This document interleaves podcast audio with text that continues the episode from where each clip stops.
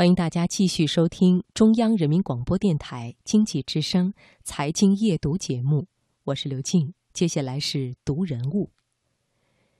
提起当代著名作家陈忠实，你的脑海中浮现的一定是他的代表作《白鹿原》。这部小说可以说是一部渭河平原五十年变迁的雄奇史诗。一轴中国农村斑斓多彩、触目惊心的长幅画卷。而今晚的读人物，我们就来说一说陈忠实第一次投稿的经历。文章摘自陈忠实的散文集《生命对我足够热情》。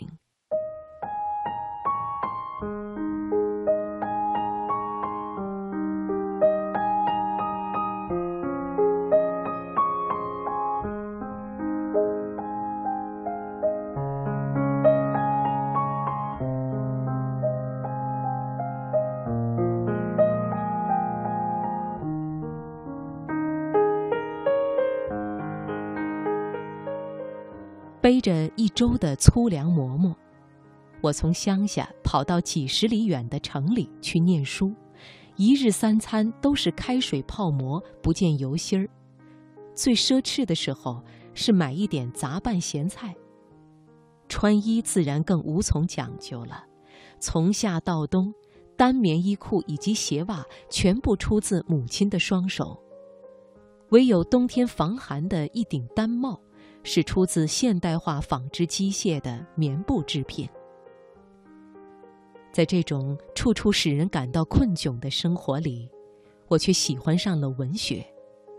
而喜欢文学，在一般同学的眼里，往往是被看作极浪漫的人的极富浪漫色彩的事。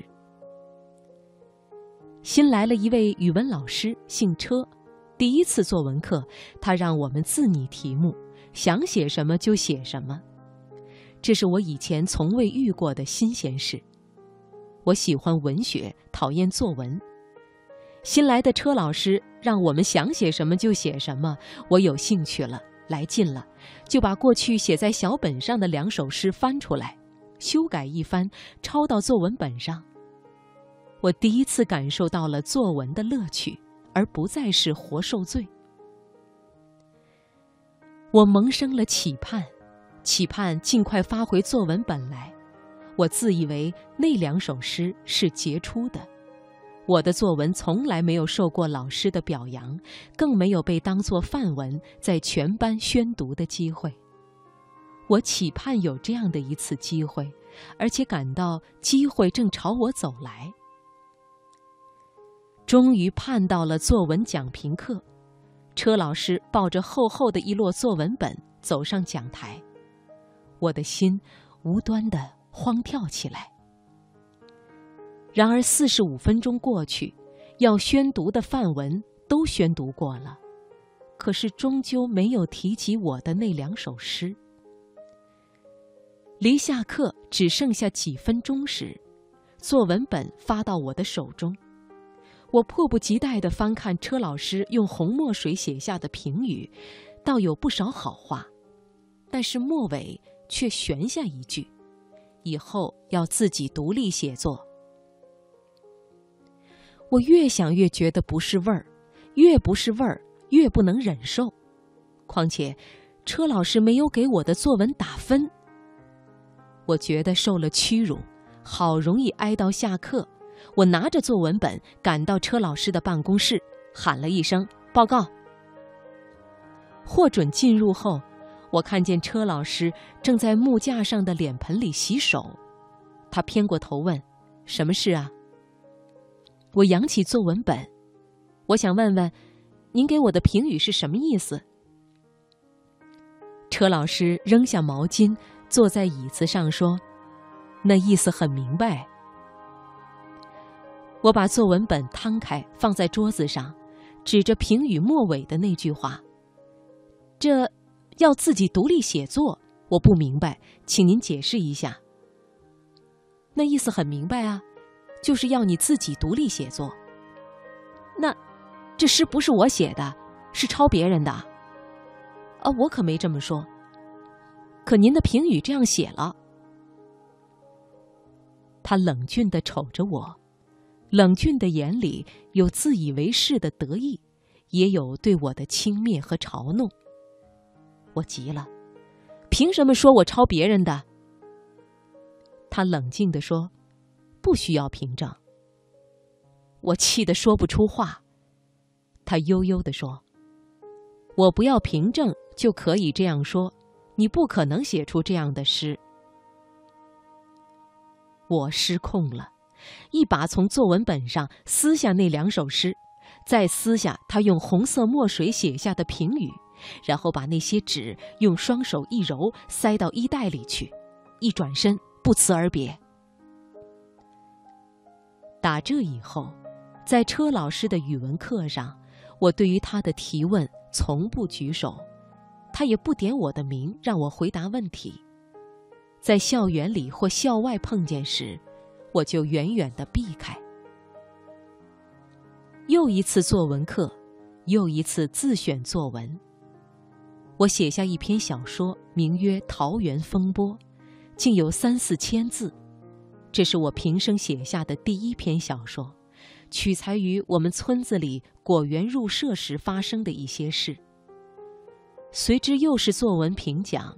车老师仍然没有提到我的作文，于好于烈都不曾提及。我心底里的火又死灰复燃。作文本发下来，有一个神采飞扬的“武”字，在“武”字的右上方又加了一个加号，这就是说比满分还要满了。既然有如此好的评语和五加的高分。为什么在评奖时不提我一句呢？于是僵局依旧继续着。入冬后的第一场大雪是在夜间降落的，校园里一片白。早操临时取消，改为扫雪。我正扫着，有人拍我的肩膀，一扬头，是车老师。他笑着。在我看来，他笑得很不自然。他说：“跟我到语文教研室去一下。”走进教研室的门，里面坐着两位老师，一男一女。车老师说：“二两胡钱串子来了。”两位老师看着我，哈哈笑了。我不知所以，脸上发烧。二两胡和钱串子。是最近一段作文时，我的一篇小说中两个人物的绰号。我当时特别崇拜赵树理，他的小说人物都有外号，极有趣。我总是记不住人物的名字，而能记住外号，于是我也学着给我的人物用上了外号。